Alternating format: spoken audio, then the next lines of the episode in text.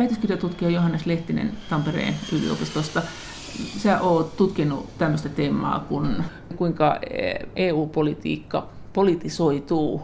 Mitä on politisoituminen? No politisoitumisella on tietysti paljon erilaisia määritelmiä, mutta voidaan ajatella tällä hirveän laajassa merkityksessä. Politisoituminen tarkoittaa sitä, että miten poliittinen valta ulottuu erilaisille yhteiskunnan toiminnan osa-alueille. Ja tässä suhteessa sitten politisoituminen vastakohta on tietysti depolitisoituminen. Mä en tiedä, onko se hyvää suomenkielistä vastinetta, mutta se tarkoittaa sitä, että pyritään sitten siirtämään erilaisia yhteiskunnallisen toiminnan osa-alueita päätöksenteon ulkopuolelle. Vaikka joku itsenäiset keskuspankit on hyvä esimerkki tästä depolitisoitumisesta sitten. Mitkä asiat sun mielestä tällä hetkellä on ne, jotka on politisoitumassa? No se riippuu hyvin paljon siitä, että politisoidaanko niitä vai ei, koska politisoituminen ei ole mikään omalakinen prosessi, joka etenee vaan itsessään, vaan se on jotain sellaista, mitä poliittiset toimijat, ennen kaikkea poliittiset puolueet tekee. Tulee konflikti ensin vai? Kyllä, kyllä. No, Joo. käytännössä se, että puolue X haluaa nostaa jonkin kysymyksen esiin, käydä siitä väittelyä, ja silloin se kysymys voi politisoitua. Eli politisoitumisella yleensä tutkimuksessa ajatellaan, että on kolme erilaista ulottuvuutta, joista ensimmäinen on se, että joku poliittinen konflikti, sen näkyvyys kasvaa, sitä koskevat näkemykset polarisoituu, eli kärjistyy. No. Ja kolmanneksi siihen konfliktiin ja siitä käytävän keskusteluun liittyvät toimijat, niin niiden määrä kasvaa. Eli se ei pelkästään niin poliittisen elitin keskustelua, vaan se on ennen kaikkea sitä, että, että sitten siihen niin kuin alkaa osallistua kansalaiset laajemmin ja erilaiset intressiryhmät ja eri puolueet alkaa ottaa sitä kysymystä agendalle. Vaikkapa Euroopan integraatiota koskevat kysymykset. No, sä tutkit tätä aihetta. Sehän, sullahan on yksi tämmöinen teema, minkä kautta sä tutkit tätä politisoitumista. Ne on just tämä integraatio, eikö Kyllä sä oot myös puhunut siitä, että tämä politisoituminen on semmoinen prosessi, että se ei välttämättä ole puolueille eduksi, että voi olla parempikin, että asiat ei politisoidu. Onko se nähnyt sen tässä Euroopan unionin keskustelussa? Joo, no siis, siis kun me puhutaan Euroopan integraation politisoitumisesta, niin me ei voida puhua mistään sellaista trendistä, joka etenisi ikään kuin junan lailla johonkin suuntaan, vaan me puhutaan enemmänkin siitä, että se on hyvin tapauskohtaista ja poliittiset puolueet, jotka on avainasemassa poliittisen suhteen, niin jos ne katsovat, että niistä, tästä EU-politiikan politisoitumista niille etua, niin silloin ne tekee näin. Eli vaikkapa keskeinen areena, kansalliset vaalit, parlamenttivaalit, niin jos erilaiset puolueet, usein tällaiset niin sanotut euroskeptiset puolueet, katsoo, että siitä on niille vaalietua, että käydään keskustelua EU-politiikassa, silloin todennäköisesti nostaa tällaisia kysymyksiä esille.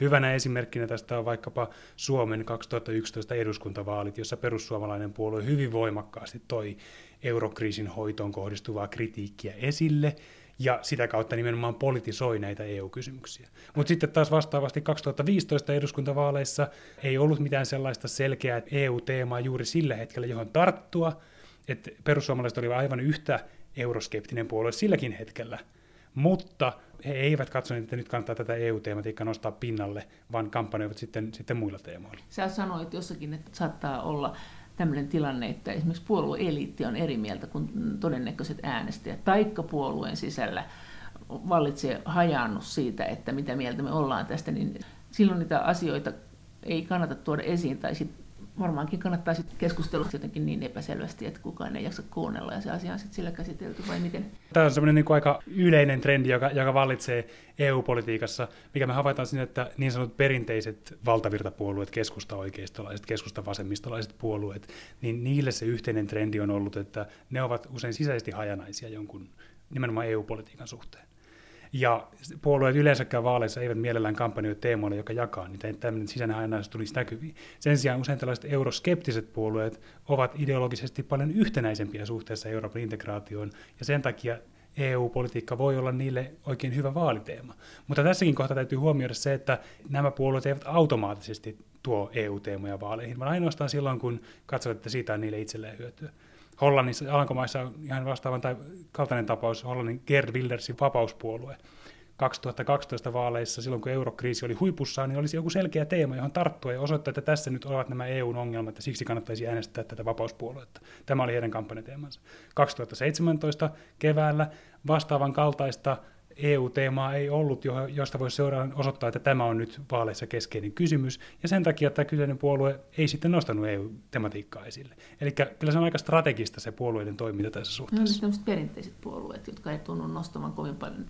Perinteiset puolueethan usein, tai heidän edustajansa sanovat, että kun on niin surullista, kun EU-asioista ei puhuta, miksi niistä ei puhuta, ja sitten jotenkin sitä miettii toisinaan, että et, et se, on, se on aika hankalaa puhua, et, jos eri osapuolet ei kuitenkaan puhu.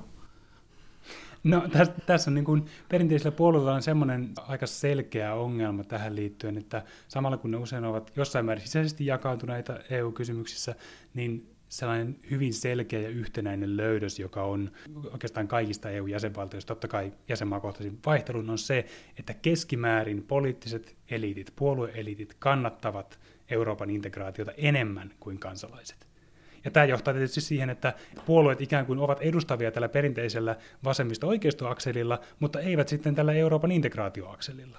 Ja tämä tekee siitä hyvin vaikean kysymyksen sitten näille perinteisille valtapuolueille. Mitkä puolueet sun mielestä erityisesti on tämmöisiä? No, jos me haetaan Suomesta esimerkkiä, niin kyllähän esimerkiksi vaikkapa Suomen keskustapuolue on sellainen, joka on joutunut käymään aika paljon läpi tätä problematiikkaa sen suhteen, että miten suhtautua Euroopan integraatioon. Et silloinhan kun Suomi oli liittymässä Euroopan unioniin, niin selkeä enemmistö keskustan kannattajista vastusti tätä liittymistä, mutta puolue-eliitti taas kannatti sitä.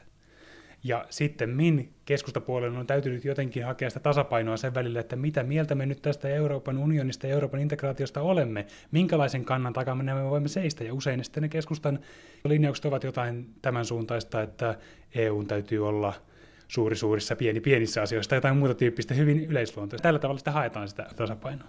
Miten sä luulet, että nyt tulevissa vaaleissa, jos kävisi ihan nyt puolueita läpi, niin mitkä tulee olemaan sellaiset asiat, mistä keskustapuolue ei halua puhua ja mistä se haluaa puhua ja mitä se haluaa ja mitä ei? No, mä luulen, että, että keskustapuolueelle tietysti niin omien kannattajiensa näkökulmasta keskeisiä on usein, usein tämmöiset EU, vaikkapa Euroopan unionin budjettikysymykset no. ja aluerahastot ja EUn sisäinen kohesio ja, ja usein keskustapuolue on kannattanut myöskin tämmöistä siis nimenomaan EUn läheisyysperiaatetta, eli sitä, että, että päätökset pitäisi tehdä mahdollisimman lähellä kansalaisia ja, voi, niin. ja, ja, ja tämän kautta. Mä luulen, että he ei välttämättä puolueena sinänsä halua hirveästi nostaa EU-teemoja esille, koska jälleen kerran siitä täytyy punnita, että, että millaiset teemat sitten heille tuovat ääniä ja, ja sen mukaan se puolue sitten orientoituu. No miten teemoja heidän ehdottomasti ei kannata nostaa esiin? No mä luulen, että mitkään sellaiset kysymykset, jotka liittyisivät vaikkapa esimerkiksi EU-budjetin muokkaamiseen enemmän sellaiseen suuntaan, joka on pois maatalouden tukemisesta. Tämä on yksi, yksi kysymys varmasti. Myöskin ylipäätänsä toimivallan siirtäminen EU-tasolle jäsenvaltioilta, niin tämä on aina sellainen kysymys, jonka suhteen keskustapuolue on, on, on ollut selvästi varovaisempi kuin vaikkapa muut Suomen perinteiset valtavirtapuolueet, kokoomus tai SDP? No kokoomus ja hmm. sosiaalidemokraatit, niin miten sä näet, mitkä asiat ne haluaa politisoida EU-tasolla ja mitä, mit, mitä missään nimessä ei? Mä luulen, että, että tota, välttämättä, välttämättä nämä valtavirtapuolueet, niin ne eivät ihan kauhean paljon halua EU-teemoja sillä tavalla vahvasti nostaa esille. Sitä on aika vaikea sanoa mitkä ne haluaa nostaa EU-vaaliteemoiksi. Tietysti kansallisissa vaaleissa on selkeästi no. esillä se, että EU-teemat joutuu aina kilpailemaan niiden kansallisten teemojen kanssa. Niin kansallisissa vaaleissa. Kansallisissa vaaleissa. tuntuu, että myös EU-vaaleissa puhutaan kansallisista teemoista. Silloin eduskuntavaaleissahan puhuttiin EU-teemoista, vaikka oli kansalliset vaalit. Kyllä, kyllä, kyllä, kyllä. Näin on, ja siis useinhan pääsääntöisesti Euroopan parlamentin vaalit käydään itse asiassa valitettavan usein nimenomaan kansallisilla teemoilla. Sano nyt ne teemat. Mitkä, mitkä teemat sosiaalidemokraatteille, mitkä, mitkä kokoomukselle sopii, mitkä ei? Ja mä luulen, että nämä puolueet ei välttämättä ihan kauhean paljon halua nostaa EU-tematiikkaa esille ylipäätänsä sen takia, että vaikka niillä on, totta kai niillä on peruslinjauksia ja varsinkin kokoomus ja Suomen sosiaalidemokraatit ovat pääsääntöisesti varsin EU-myönteisiä puolueita, niin silti ne tuskin haluavat nostaa EU-teemoja juurikaan esille sen takia, että vaikka se ei erityisesti veisi niiden äänsaalista, niin se tuskin tuo niille hirveän paljon enempää äänestäjiä. Eli niillä todennäköisesti voi olla jotain aika hmm. yleisluonteisia EU-myönteisiä linjauksia, että kannatamme Euroopan integraatiota, kokoomus enemmän markkinamyönteistä ja kilpailukykyä ja, ja yrittäjyyttä, sosiaalidemokratia enemmän niin sanottua sosiaalista Eurooppaa, mutta mä en usko, että ne varsinaisesti nostaa näitä EU-teemoja omiksi vaalikärjikseen sen takia, että et, et mitä hyötyä sitä niillä olisi. No entä sitten nämä pienemmät puolueet, vihreät, vasemmistoliitto, RKP, kristilliset ja siniset, niin, niin miten se niiden semmoiset suosikki- ja inhokkiteemat, miten, minkä ne eivät halua politisoituvan, minkä ne ei halua kärjistyä, niin mitä ne teemat heillä on, tai mitkä ne, mitä he haluavat. Vihreät ja ruotsalainen kansanpuolue, ja jossain määrin myös vasemmista, tietysti jos vaikka tässä turvapaikkapolitiikasta, niin ne ovat aika pääsääntöisesti puolueena yhtenäisiä näissä kysymyksissä, ja, ja voivat ottaa näihin kantaa, mutta, mutta jälleen kerran mä en tiedä, onko tämä sellainen teema, että se nostaa hirveästi, että haluaako nämäkään puolet, puolet vahvasti tällä kampanjalla. Tarkoitan, tai, tai että vihreät on nyt siirtymässä pakolaispolitiikasta ilmastopolitiikkaan. Se voi olla, mutta nythän on puhuttu paljon sitä, että Joo. eduskuntavaalien teema tulisi olemaan nimenomaan äh, sosiaalipolitiikan uudistus. Joo. Ja, ja se tulee todennäköisesti se keskeisin, keskeisin, ihan niin kuin viime vaaleissa se oli sote ennen kaikkea. Niin nämä kansalliset teemat tulevat jyräämään siellä vaaleissa aika lailla, ja tämä on myöskin tämän EU-politiikan politisoitumisen Euroopan unionin demokratian kannalta se keskeinen ongelma, että kansallisissa vaaleissa aina EU-politiikka joutuu kilpailemaan ikään kuin sillä kansallisten teemojen kanssa. Ja kansalaisille ja kansallisille puolueille ne kansalliset teemat ovat tärkeämpiä kuin EU-teemat. Tämä on se perusongelma, ja, ja me nähdään tämä niin kuin hyvin pitkänkin aikavälin vertailevissa tutkimuksissa, että, että oikeastaan EU-teemat näkyy aika harvoin kansallisissa vaaleissa. Entä se sitten, kun kuulee sitä kritiikkiä, että jos oikeisto harrastaa politiikkaa, niin sitä ei niin helposti nähdä politiikkana kuin sitä, jos vasemmisto harrastaa politiikkaa. Mitä mieltä väitöskirjatutkija Johannes Lehtinen Tampereen yliopistosta on tästä asiasta? Se on jälleen kerran aika semmoinen tapauskohtainen kysymys tietysti, mutta, mutta toki ehkä tämä vasemmistolainen kritiikki perinteisesti lähtee siitä, että meillä on, on jonkinnäköinen oikeistolainen tai uusliberaali hegemonia ja sitten sitä voidaan ikään kuin haastaa ja tuoda näkyviin näitä poliittisia valtasuhteita. Ja toki siinä kritiikissä on monessa kohtaa paljon perää sitä kautta, että kaikki poliittiset valinnat on aina ideologisia. Esitettiin sitten poliittisina tai ei. Tai, että, tai tieteellisinäkin osin. Taloustieteestä. Tästähän on käyty viime aikoina keskustelua, että mikä on tieteen ja politiikan ero. Kyllä, kyllä. kyllä, kyllä. Ja tässä niin kuin se, että totta kai voidaan pyrkiä no, voidaan sen tieteen filosofisen keskustelun siitä, että onko olemassa objektiivista tietoa, ja, ja varmasti voidaan perustellusti esittää, että on olemassa enemmän objektiivista ja vähemmän objektiivista tietoa, mutta, mutta pääpointtina ehkä politiikan tutkijana sanoisin se, että ei ole sellaista poliittisista ideologioista vapaata näkemystä olemassa. Talous mistään vai? Oikeastaan mistään, siis sillä tavalla, että, että politiikka on aina konflikteja enemmän tai vähemmän. Ei välttämättä ylittämättömiä konflikteja, ei välttämättä sellaisia konflikteja, joista ei voitaisiin neuvotella tai voitaisiin saavuttaa yksimielisyyttä tai kompromissejakin, mutta aina siinä on kyse konflikteista. Joku saa jotakin, joku menettää jotakin, se on kyse vallankäytöstä. Ja sen takia se väite siitä, että voidaan ikään kuin jotenkin ei-ideologisesti käsitellä politiikkaa, niin se on aika ongelmallinen. Eli se on tämä klassinen EKP-tapaus, tämä Euroopan keskuspankki, josta aina mietitään, että että voiko se olla epäpoliittinen, miten sen näet? No mun mielestä EKP on sillä tavalla hirveän hyvä esimerkki tämän politisoitumiskeskustelun osalta, että, oikeastaan EKPn toiminta on nimenomaan vastausta tähän sanotaanko politisoitumisen uhkaan. Eli tässä, tässä suhteessa se, että hyvin pitkälti sen takia, että, että jäsenmaissa silloin kun Euroopan talouskriisi oli kuumimmillaan, niin oli tavattoman vaikeaa jäsenmaiden löytää jotain kestäviä ratkaisuja tähän kriisiin koska ne olisivat vaatineet sitten aika pitkiä ratifiointiprosesseja ja mahdollisia sopimusmuutoksia ja niin edelleen, jotka olisivat voineet sitten vahvasti politisoitua, olisivat herättäneet poliittisia intohimoja, olisivat tarjonneet ikään kuin sitä tarttumapintaa näille vahvasti EU-kriittisille voimille. Ja sen takia sitten otettiin mukaan tällaisia toimijoita, kuten EKP, joka pystyy toimimaan ikään kuin näennäisen epäpoliittisesti ja, ja toteuttamaan sitä politiikkaa. Vastaavan kaltaista dynamiikkaa me nähdään ihan yhtä lailla tämän niin sanotun pakolaiskriisin kohdalla, eli kun jäsenmaat ovat olleet aika kyvyttömiä monissa monissa suhteissa esimerkiksi jakamaan turvapaikanhakijoita jäsenmaiden kesken, niin sitten on toteutettu tämmöisiä EUn ulkopuolisia ratkaisuja, kuten tämä niin sanottu EU-Turkki-sopimus. Se on samanlaista tämmöistä ikään kuin sen politiikan ulkoistamista johonkin tämän EUn ulkopuolelle. Miten se niin? Eikö se kuitenkin ollut poliittinen päätös, että se ulkoistettiin? Kyllä, kyllä, mutta silloin sillä voidaan väistää sitä, että pitäisi oikeasti käydä niitä vakavampia konflikteja sen suhteen, että kuka ottaa turvapaikanhakijoita vastaan esimerkiksi. Ja perustein, niin. Kyllä, kyllä, kyllä, kyllä. Silloin kun ulkoistetaan se johonkin Turkkiin se kysymys ja siivotaan se ikään kuin sillä tavalla pois näkyvistä, niin silloin voidaan väistää näitä konflikteja, joita välttämättä todennäköisesti syntyisi EUn sisällä. No sä oot tutkinut tätä pakolaispolitiikkaa ja sen politisoitumista EUssa. Miten sä sen näet? Tässäkin on ollut parissa ohjelmassa keskusteltu sisäministeri Mykkäsen ja sitten Kalevi Sorsa-säätiön toiminnanjohtaja Kaisa Penin kanssa niin pakolaispolitiikasta. Miten sinä, joka näin sisällä näissä puolueorganisaatioissa, niin miten sä näet sen, että miten se jakautuu konkreettisesti se poliittinen näkökulma pakolaispolitiikassa tällä hetkellä? Sehän on tosi epäselvää hmm. äänestäjälle. Kyllä. No jälleen kerran tässä kysymyksessä ihan samalla tavalla turvapaikkapolitiikasta, niin se on vaikeampi kysymys näille perinteisille puolueille. Ja ne todennäköisesti silloin esittää usein, useimmat niiden linjaukset on tämmöisiä aika yleisluontoisia. Joka ei paljon äänestäjää auta. No se ei paljon äänestäjää auta. Sitten vastaavasti selkeästi ne puolueet, jotka kannattavat selvästi tiukempaa turvapaikkapolitiikkaa, kuten esimerkiksi perussuomalainen puolue, niin heillä todennäköisesti on aika selkeä, selvästi vahvemmat ja selkeämmät linjaukset siitä, että minkälaista politiikkaa myös EU-tasolla pitää toteuttaa. Ja ihan samalla tavalla myös ne puolueet, jotka kannattavat Euroopan integraatiota ja kannattavat ehkä liberaalimpaa turvapaikkapolitiikkaa, kuten ennen kaikkea ruotsalainen kansanpuolue ja vihreät, niin heillä myöskin on selkeämpiä poliittisia linjauksia ja kirjauksia, että minkälaista turvapaikkapolitiikkaa pitää toteuttaa, mutta keskusta, kokoomus, sosiaalidemokraatit, niin tämä kysymys on heille varmaan aika paljon vaikeampi, ja mä luulen, että, että nämä puolueet hakevat jonkinnäköistä kompromissiratkaisua ja varovat sanomasta hirveän vahvasti mitään selkeää linjausta turvapaikkapolitiikassa. Mm. Ja sä oot sitä mieltä, että keskustapuolue, sosiaalidemokraatit ja kokoomus, niin ne ei myöskään nosta sitä pakolaisteemaa, pakolaispolitiikka ja turvapaikkapolitiikka-teemaa esille.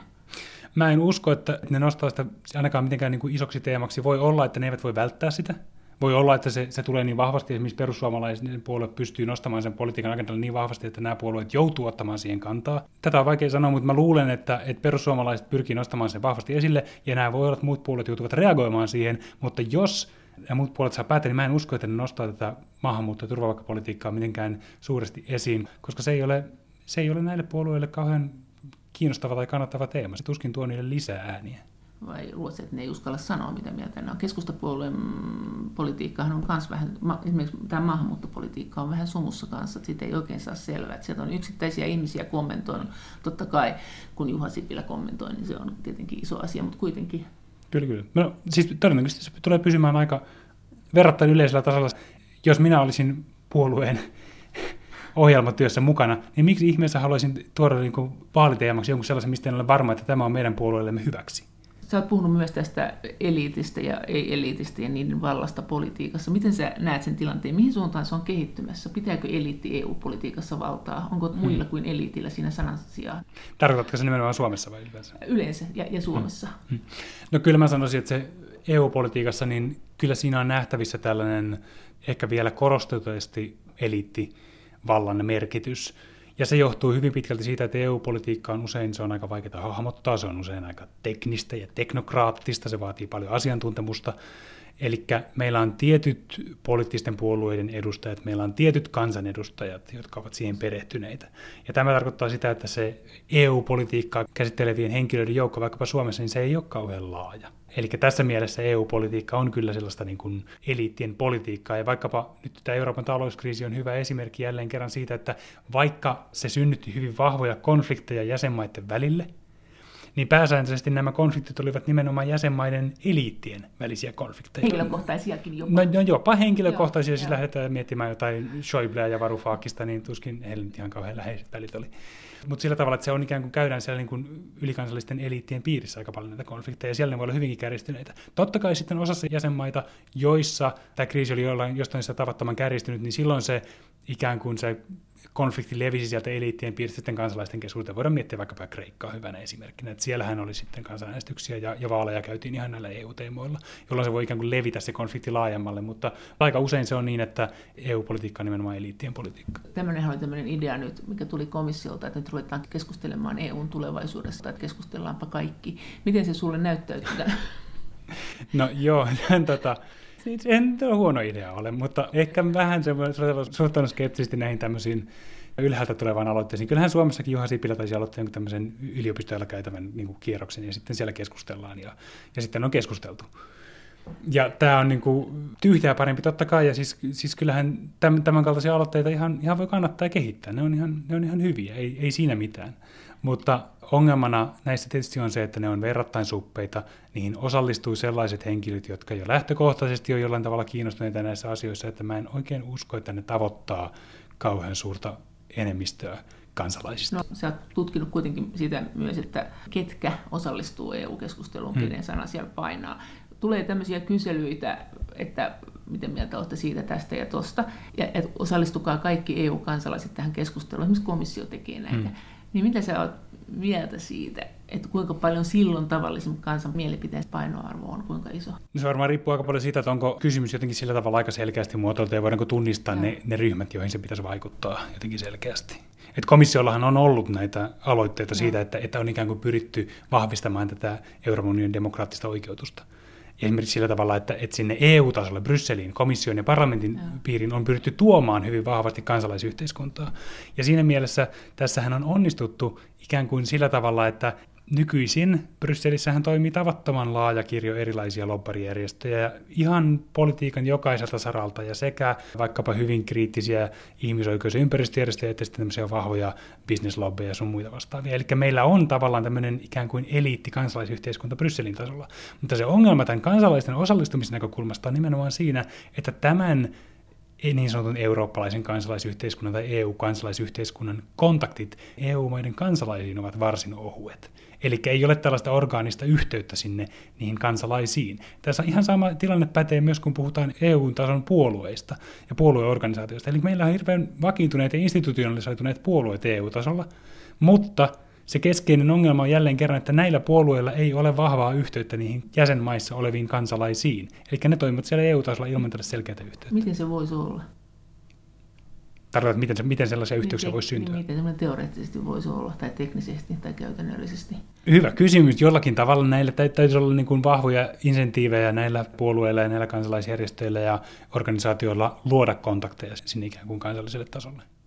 Mutta pääsääntöisesti se menee niin, että kansallisen tason puolueet, niillä on paremmat kontaktit kansalaisiinsa ja yhtä lailla kansallisen tason kansalaisyhteiskunnan organisaatioilla ja etujärjestöillä, niillä on paremmat kontaktit omiin jäseniinsä. No entäs tämä Suomen EU-asioiden käsittely, joka tapahtuu suuressa valiokunnassa, politisoituuko se riittävästi? Näkyykö siellä se? Hmm. Sieltähän tulee sitten semmoinen, niin kuin juomaltiin kaikki kavereita ja kyllä on hieno tämä järjestelmä, kun kaikkia kuunnellaan. Et se on aika hämmentävä, kun kuitenkin siellä pitäisi periaatteessa olla poliittinen keskustelu takana.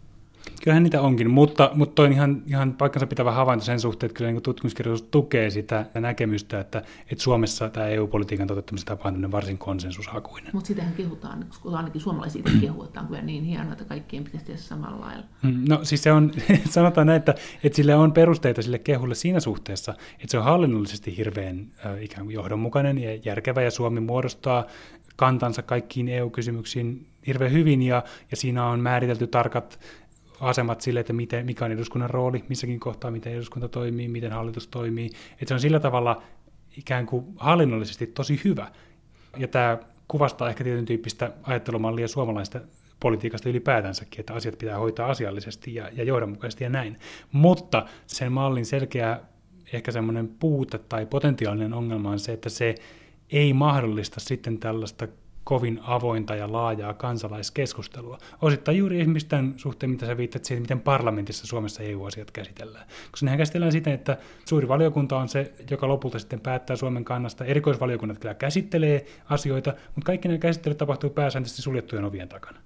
Eli esimerkiksi semmoinen hyvin keskeinen instituutio kuin täysistuntokeskustelut, niin se on hyvin pienessä roolissa, kun EU-politiikka käsitellään. Silloin kun eurokriisi oli, oli huipussa, niin silloinhan käytiin myöskin aika kiivaitakin keskusteluja nimenomaan täysistunnoissa, ja näitä, näistä myös uutisoitiin.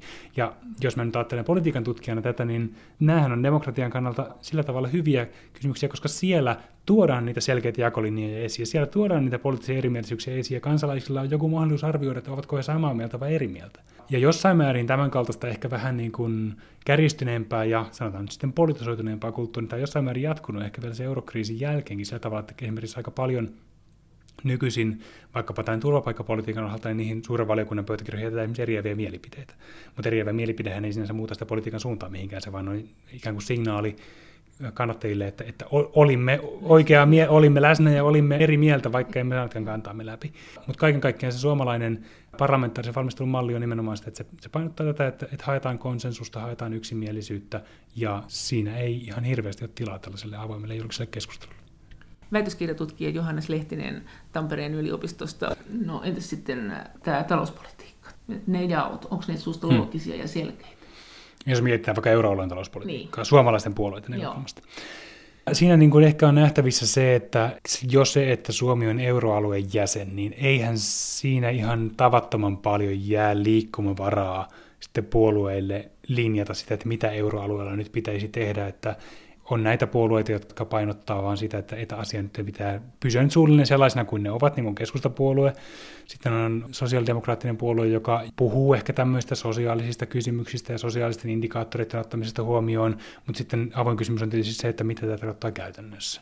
Että, että jos ne kuitenkin se perus euroalueen talouspolitiikka pysyy verrattain samankaltaisena, tämä kokoomuspuolelle sitten saattaa olla, olla mahdollisesti valmis ehkä lisäämäänkin jotain tämmöisiä yhteisvastuukysymyksiä ja, ja muita, kunhan se tapahtuu niin sanotusti markkinakurin ehdoilla. Tässä näkyy ehkä, ehkä hyvin se, että miten EU-politiikassa tällaisissa kysymyksissä niin se kansallinen linja on itse asiassa dominoiva. Että ei siellä tuu kauhean jyrkkiä irtiottoja jäsenmaiden sisällä, ellei sitten kyseessä joku tämmöinen selkeästi EU-kriittinen puolue. Et mä luulen, että Suomessa varmaan niin kuin kaikista eniten tämmöistä Suomen niin kuin perinteistä kansallista linjasta poikkeava puolueita eniten, niin ovat, ovat perussuomalaiset ja sitten ehkä, ehkä vasemmistoliitto on esittänyt tämmöisiä enemmän kriittisiä näkemyksiä siitä, että minkälaista talouspolitiikkaa joudutaan. Erotatko sinisten ja perussuomalaisten politiikan politiikkana sinä tutkijana? Mä en sanoa perehtynyt siihen niin hyvin, että mä osaisin sanoa sen, mutta sillä tavalla täytyy kyllä sanoa, että Suomessa tämä niin oikeistolainen euroskeptinen puolue, sekä ennen että jälkeen hajoamisensa perussuomalaiset ja siniset, niin ne on siinä mielessä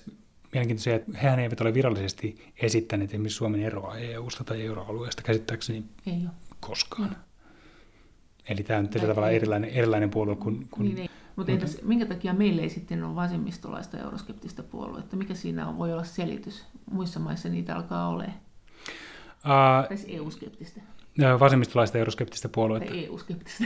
No, no tuota, sellaisessa niin kuin merkittävässä asemassa, niin niitähän ei juurikaan Pohjois- ja Länsi-Euroopassa oikeastaan ole. Siihen vaikuttaa hyvin paljon nämä kontekstisidonnaiset tekijät, eli jos me mietitään Länsi- ja Pohjois-Eurooppaa, niin täällä euroskeptisyyshän näkyy nimenomaan konservatiivisen ja kansallismielisen oikeiston nousuna, radikaali oikeistopuolueiden nousuna. Ja se liittyy siihen, että nämä maat on pääsääntöisesti aika pitkälle kehittyneitä, niissä on verrattain laaja maahanmuuttajaväestö, ja siellä syntyy tähän kytkeytyviä kysymyksiä. Kun taas sitten jos mennään Etelä-Eurooppaan ja katsotaan niitä maita, niin siellä ne ei välttämättä ole maita, joihin, jos olisi pitkään tullut suuria määriä maahanmuuttajia sinne, että totta kai nyt tulee tällä hetkellä. Mutta siellä nämä kysymykset, jotka ikään kuin politisoituu, niin ne koskee enemmänkin eliittien korruptiota, ne koskee enemmänkin taloudellista kurjistumista, joka liittyy talouskriisiin ja sen hoitoon, ja tämä on selkeästi parempi kasvualusta ikään kuin sellaiselle vasemmistopopulismille ja vasemmistolaiselle euroskeptisyydelle. Nämä puolueet, kuten esimerkiksi Sirisa, Podemos, niin nehän ovat tunnusomaisia sitä, että nehän eivät yleensäkään kannata eroa sen enempää EUsta kuin eurostakaan, vaan nehän kannattaa nimenomaan jonkinlaista reformia, itse asiassa vahvempaa solidaarisuutta EU-maiden kesken. No mä tiedän kesken toi, että mit, mitkä olisi sun mielestä ne keskeiset asiat, joiden pitäisi politisoitua EUssa?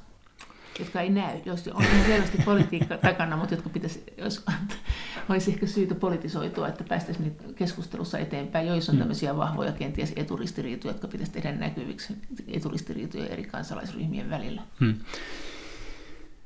No toi on tietysti kysymys, joka kuuluu ehkä enemmän poliitikoille kuin, kuin tutkijoille, mutta kyllä tietysti jos niin kuin kriittisenä tutkijana voi ottaa kantaa siihen, että, että mistä asioista olisi hyvä keskustelu, niin kyllä mun mielestä esimerkiksi tämä euroalueen talouspolitiikka on semmoinen, semmoinen kysymys, jossa ehkä olisi syytä luottaa enemmän siihen, ja kyllähän sitä niin jonkun verran keskustelua käydäänkin, mutta ehkä vielä laajemmin ja nimenomaan puolueiden toimesta käydä keskustelua sen suhteen, että mitkä on oikeasti niitä realistisia vaihtoehtoja vaikkapa euroalueen tulevaisuudelle ja mitä se tarkoittaa. Ja tuoda sit esiin sitä, että politiikassa on kyse valinnoista ja politiikassa on kyse konflikteista ja siitä, että aina ei voi saada kaikkea. Ja sitten ikään kuin käydä sillä tavalla riittävällä vakavuudella sitä keskustelua, että mitä halutaan valita ja mit, mistä sitten ollaan valmiita luopumaan, eikä, eikä ikään kuin koettaa piilottaa näitä kysymyksiä. Siis tarkoitatko niin kuin keskinäisissä vastuissa vai pankkiunioneissa vai missä asioissa? No esim- esimerkiksi siinä, että jos nyt arvioidaan kriittisemmin sitä, että onko euro yhteisvaluuttana toimiva – niin sitten käydä keskustelua vakavasti niistä vaihtoehdoista, että mihin ollaan valmiita,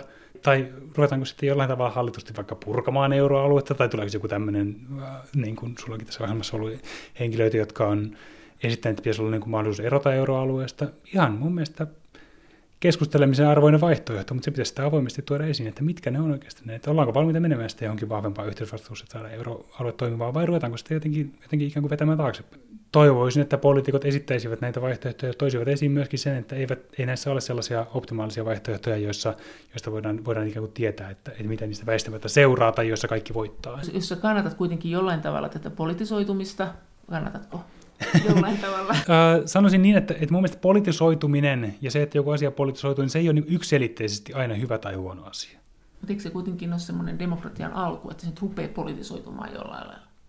Pääsääntöisesti kyllä, mutta sitten siinä niin tietysti täytyy myöskin arvioida sitä, että voi myöskin olla niin, että jos joku konflikti kärjistyy aivan ehdottomasti, ja sanotaanko näin, että se voi johtaa sellaisiin lopputuloksiin, jotka on vaikkapa ihmisoikeuksien näkökulmasta hyvinkin negatiivisia. Toisaalta sitten tietysti tämä kuuluu niin demokratia ylipäätänsä se, että, että lopputulokset on aina jollain tavalla epävarmoja, ja se pitäisi ikään kuin voida hyväksyä silloin, kun lähdetään demokratian keskusteluun. Eli siinä mielessä kyllä olen samaa mieltä, että, että mun mielestä politisoituminen on pääsääntöisesti demokratian näkökulmasta hyvä asia.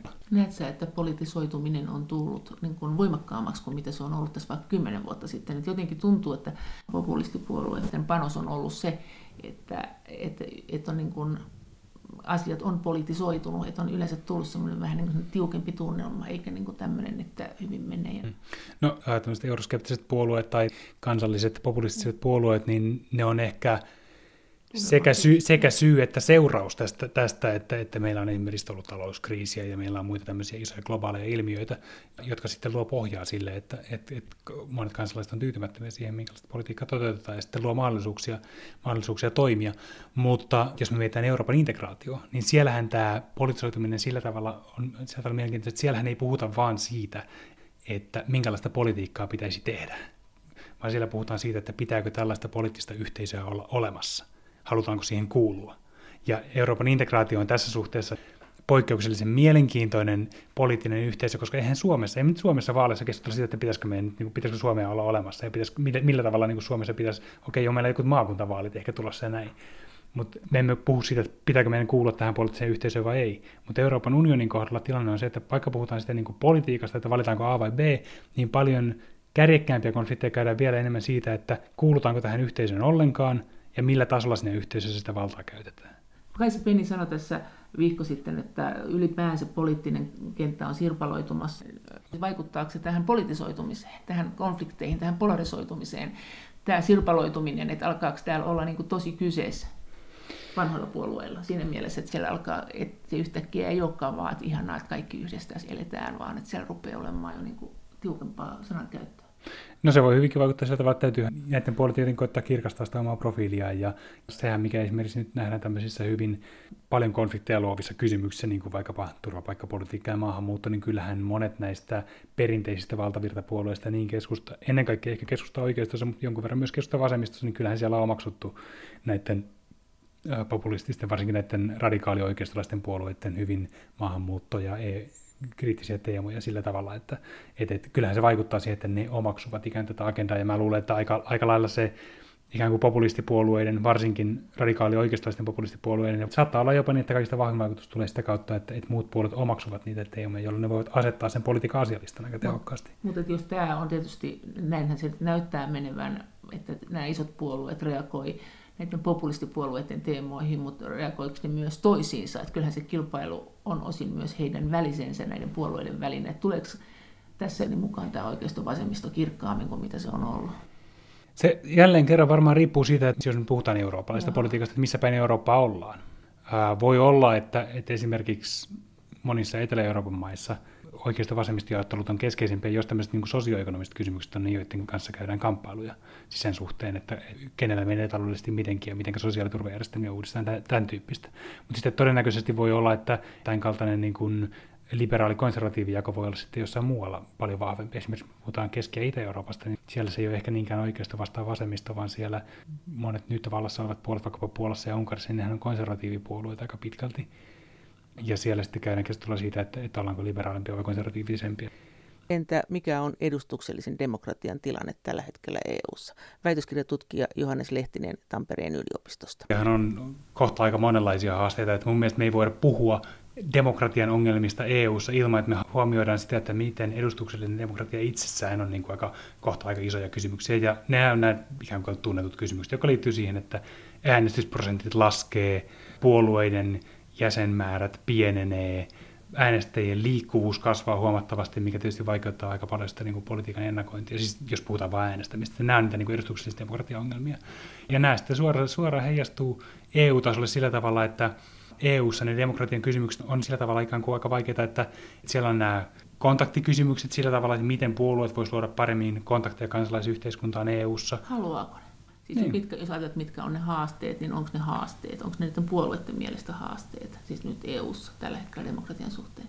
No hyvä kysymys. Kyllä mä uskon, että ne on siis, koska kyllähän, kyllähän puolueita kiinnostaa se, että äänestävät kansalaiset niitä vai eivät. Tietysti tässä on esitetty myöskin sen kaltainen argumentti tämän suhteen, että ylipäätänsä Länsi-Euroopassa varsinkin, niin että puolueet ovat ikään kuin vetäytyneet jäsenmaissa sinne ikään kuin valtion piiriin ja kansalaiset ovat sitten vetäytyneet yksityisen piiriin ja se, mitä siihen väliin jää, on tämmöistä ikään kuin poliittista tyhjyyttä. Et ei, ei ole enää tätä kontaktia puolueiden ja kansalaisten välillä. Onko nämä enää nämä suuret puolueet tämän kansalaisen kontaktin vaivaisia tavallaan? Onko ne liian isoja yksittäisille kansalaisille? Kyllä mä luulen, että pääsääntöisesti onkin.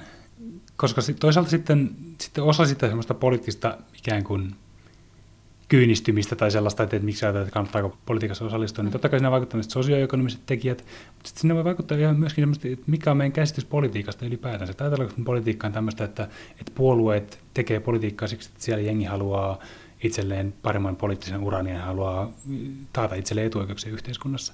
Ja tämä on aika semmoinen nihilistinen näkemys politiikasta, että ehkä meidän pitäisi enemmän puhua politiikasta ja demokratiasta myöskin sitä kautta, että hei, siinä ihan oikeasti on niin kuin, poliittinen osallistuminen sinänsä on jo arvokasta, ja puolueissakin varmaan toimii aika paljon ihmisiä, jotka ajattelee näin, ei pelkästään sillä että olen täällä edistääkseni uraani. Mutta entäs tämä retoriikka, mitä kuitenkin EUsta paljon kuulee, että niin sieltä tulee semmoista retoriikkaa tältä hallintopuolelta ja poliitikot, jotka on siellä paljon, että hei, me ollaan kaikki EU, EU ollaan me kaikki, me ollaan EUssa, kyllä pitää puhua EUsta. Koet sä sen, että se on tämmöistä depolitisointia ja, ja tämmöistä niin kuin keskustelun vaimentamista osin, että siis tämmöinen puhe? No se ei välttämättä ole keskustelun vaimentamista, mutta siinä mun mielestä usein on sellainen ongelma, että kun sanotaan, että pitää keskustella EUsta, niin kaikki ikään kuin taputtelee toisiaan selkeä, että onpa hyvä, että keskustellaan EUsta, mutta sitten ei millään tavalla määritellä, että mitä ihmettä se keskustelu tarkoittaa. Eli kaikki hymistelee, että, että onpa mukavaa, että nyt keskusteltiin. Mutta sitten ei ole selvitä, onko se keskustelu sitä, että asiantuntijat puhuu mediassa, onko se sitä, että vaaleissa puolueet kampanjoi, Onko se sitä, että parlamenteissa puolueet käy kovaa väittelyä ja media seuraa sitä?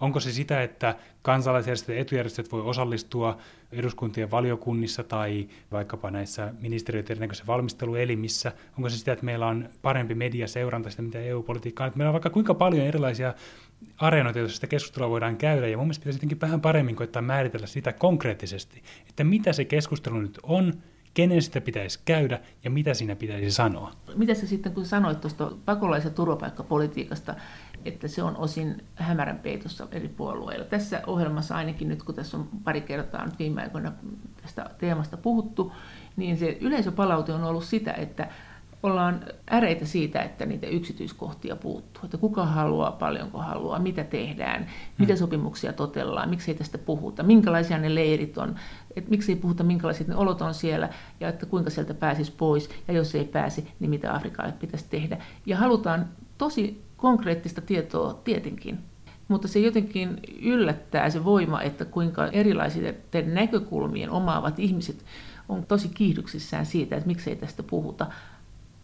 Miten sä sanot? Että tavallaan tämä, mitä sä puhut, että puolueet haluaa peitellä asioita, niin se tuntuu tuota vastaan aika kummalliselta, että koska kuitenkin ihmiset haluaa niitä yksityiskohtia, että ne ei luota, jos ei ne kuule yksityiskohtia. Mä en tiedä, onko se niinkään sitä, että puolueet haluaisivat jotenkin niin kuin sillä tavalla peitellä asioita tai salata niitä, vaan se on enemmänkin se, että puolueiden voi usein olla viisasta olla linjaamatta hirveän jyrkästi mitään selkeää kysymystä. Mutta se ei välttämättä ole viisasta, jos ihmiset haluakin tietää. Mm, no, sitten, sitten, sitten, se on, sitten se on puolueiden tietysti arvioitava, että, että kuinka konkreettisesti ne lähtevät linjaamaan jotain kysymyksiä ja kuinka spesifejä ne tässä suhteessa on.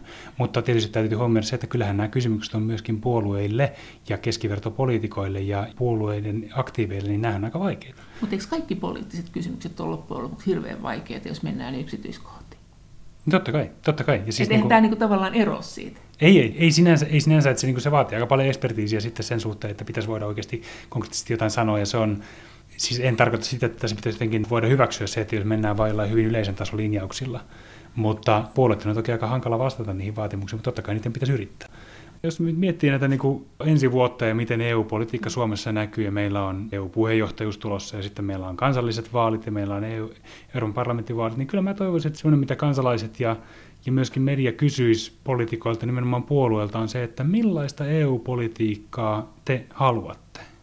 Ja pyydettäisiin konkretiaa siihen kysymyksiin, että minkälaista politiikkaa teidän puolueenne ajaa ja minkälaista EU-politiikkaa te haluatte, että Suomi ajaa miten EU-ssa politisoitumiskysymykset menee sun mielestä, noin, miten sen näet ne siellä?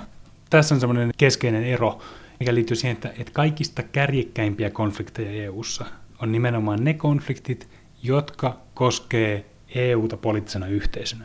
Eli sitä, kuulutaanko EU-hun tai kuulutaanko euroalueeseen, ja sitten, että millä tasolla siellä käyttää valtaa. Ja tästä nyt viime vuosilta kaikista näkyvin ja selkein esimerkki on tietysti Brexit joka on siis tämmöinen hyvin laajalle levinnyt konflikti. Koko brittiläinen yhteiskunta kävi sitä, ei pelkästään eliitit, ja se oli niin perustavalla tavalla iso kysymys. Siinä puhutaan niin kuin mun mielestä politisoitumisen ikään kuin tyyppi esimerkiksi kun se on kaikista laimmille levinnyt ja kaikista polarisoituneita ja kaikista näkemättä. Brexit oli tämmöinen. Ja vastaavasti tämmöisiä tyypillisiä esimerkkejä on, on sitten muita usein ne liittyy siihen, että, että on jonkinnäköinen kansanäänestys, koska kansanäänestys on hirveän selkeä ikään kuin tapahtuma, jonka ympärille tätä politisoitumista voidaan sitten rakentaa. Ja kansanäänestyksiä on ollut esimerkkinä vaikka nämä EU-perustuslakikansanäänestykset, jotka oli 2000-luvun alussa. Maastrichtin sopimuksesta käytiin tämmöisiä, euroalueen jäsenyydestä on ollut kansanäänestyksiä, muun muassa Ruotsissa 2003. Eli tavallaan kansanäänestys on sen takia hirveän hyvä tilaisuus politisoida jokin kysymys, koska toisin kuin vaaleissa, niin silloin todellakin keskustellaan vain siitä asiasta, josta silloin on kyse. Eli jos puhutaan EUn perustuslain hyväksymisestä, niin silloin ei puhuta sosiaalipolitiikasta, vaan silloin puhutaan nimenomaan tästä kyseisestä teemasta. Ja puolisilla puolueilla ei ole ikään kuin samalla tavalla mahdollisuuksia rajata sitä keskustelua vain niihin teemoihin, joita ne haluaa. Paitsi Suomessa, kun mentiin EU-hun, niin silloinhan ainakin ihmiset jälkeenpäin sanoivat, että he ei ole tyytyväisiä siihen, että he ei tienneet, että tämä tarkoittaa, että mennään myös euroon. Mm. No, se onkin sitten hyvä keskustelun paikka, että olisiko Suomessakin pitänyt olla samalla tavalla kuin esimerkiksi Ruotsissa oli kansanäänestys euroalueen jäsenyydestä. Tätä voidaan sitten, sitten pohtia jälkikäteen. Ruotsissahan se meni sillä tavalla, että silloin hallitus ää, teki ikään kuin virhelaskelman siitä, että ajateltiin, että tälle saadaan nyt kansalaisten enemmistön tuki ja näin ei käynytkään. Mun mielestä Suomessa ehkä kun mietitään sitä, sitä tuota kansanäänestystä, joka liittyy EU-liittymiseen, niin sitä on jälkikäteen mun mielestä vähän turhankin paljon ehkä tulkittu, että selkeä enemmistö äänesti EU-jäsenyyden puolesta. Että, että olihan se enemmistö, mutta ei se ihan hirvittävän suuri enemmistö ollut. Mä en muista tarkkoja lukuja, mutta... mutta, tota, mutta mut, ylipäänsä sitä mieltä, olisiko, kun sä sanot, että kansanäänestykset on tämmöisiin EU-kysymyksiin oikein hyviä, niin miten tätä pitäisi hyödyntää? Sanotaanko näin, ne on, siis ne on hyviä sellaista näkökulmasta, jossa halutaan nimenomaan jotenkin selkeästi asettaa jokin kysymys, jota vastaan tai sitä sen puolesta voidaan olla. Ne on siis tilaisuuksia, joissa tämä politisoituminen on helppoa toteuttaa niille, jotka niin haluaa toimia. Mutta sitten voidaan siis tietysti kansanäänestykset välineenä muuten, niin niihin liittyy sitten omia ongelmiaan joka liittyy siihen, että usein kysymykset on tavattoman kompleksisia silloin voi olla, että on aika hankala sanoa, että, että voidaanko niin vaikeita kysymyksiä jonkun tämmöisen selkeän kyllä ei äänestyksen no, Miten se nyt sitten ajatteletaan, että nyt sitten kysytään niin kuin kellojen siirrosta kansalaisilta laajasti mm. ja sitten heidän mielipiteensä juhlallisesti otetaan huomioon. Oisit sä ottanut tämmöisen manööverin teemaksi jonkun muun, jos niin minkä? Ehkä mm. mieluummin kuitenkin. Mä en oikein tiedä, mitä mä tässä kellojen siirtämisestä ajattelisin. Mun mielestä se on vähän aika surullinen episodi siis, ja se, että toisaalta sittenhän se nostettiin esiin. Helsingin Sanomatkin nosti sen Junckerin puheesta niin otsikkoon sen kellojen siirron, eikä muuta, mitä hän sanoi. Että ehkä se on joku tämmöinen pyrkimys sitten osoittaa, että EU on mukana kansalaisten arjessa tai jotain, mutta en mä tiedä, mun mielestä se on niin jotenkin, kai sitten nyt ehkä vähän isompia kysymyksiä kuin kellojen siirtely. Mutta minkä sä olisit ottanut sitten sen tilalle? No, saat, saattohan sen nostaa siihen. Kyllä mä niin kuin sanoisin, että kyllä sieltä varmaan niin kuin EUn jos puhutaan niin Euroopan tulevaisuudesta ja EUn tulevaisuudesta, niin kyllä siellä nyt ehkä pari painavampaakin kysymystä on kuin se, että niin kuin, niin kuin miten kelloja siirretään. Mitkä ottanut? No mun mielestä esimerkiksi niin kuin vaikka tämä ilmastokysymys, joka nyt on vähän niin kuin kysymys ihmiskunnan tulevaisuudesta, niin kyllä se nyt ehkä niin kuin voi ottaa sen, että saako nukkua tunnin pitempään vai ei, että miten se menee. Mun mielestä se on ehkä vähän tärkeämpi juttu.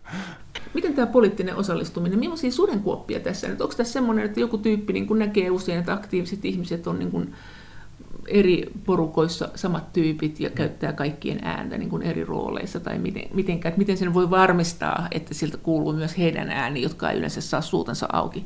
Tuohon on aika vaikea sanoa, mitä, mikä semmoinen viisasten kivi olisi, mutta kyllähän se on ihan perusteltu huoli, että, että saattaa käydä niin, että paljonhan ikään kuin toiveita on asetettu sille, että on erilaisia uusia poliittisia osallistumisen muotoja, on erinäköistä e-demokratiaa ja on niin sanottuja suoria poliittisia osallistumisen malleja, ja niille sitten täydennetään esimerkiksi perinteistä vaaliosallistumista. Mutta semmoinen tietysti huoli, mikä tähän liittyy, on se, että käykö niin, että ne, jotka ovat aktiivisia vaaleissa, ovat sitten aktiivisia myös näissä muissa uusissa poliittisen osallistumisen kanavissa. Eli tämä on semmoinen, mitä pitää miettiä silloin, kun lähdetään kokeilemaan jotain uusia demokratian välineitä, koska se ei ole mitenkään itsestään selvää, että me voidaan tarjota joku uusi tekninen mahdollisuus ja sitten tarkoittaa sitä, että ihmiset alkaa osallistua, vaan usein on niin, että sellainen erilaiset osallistumisen muodot, vaikka joku adressit tai kansalaisraadit tai joku verkkokyselyt tai tämän tyyppiset, niin ne usein vaatii aika paljon aikaa, ne vaatii osaamista, ne vaatii verkostoja, ne vaatii kielitaitoa, tämän tyyppisiä asioita. Eli ne voi olla ihan hyviä ja kokeilemisen arvoisia. Ne välttämättä suoraan tarkoita sitä, että ne parantaa sitä poliittista osallistumista, vaan se voi keskittyä niille, joille se onnistuu siellä vaaleissakin. Näin sanoi väitöskirjatutkija Johannes Lehtinen Tampereen yliopistosta. Kiitos teille kaikista viesteistä ja kommenteista ja Viestejä ja kommentteja voi edelleen lähettää sähköpostiosoitteeseen maija.elonheimo.yle.fi ja sen lisäksi me voimme kaikki yhdessä keskustella näistä asioista Twitterissä.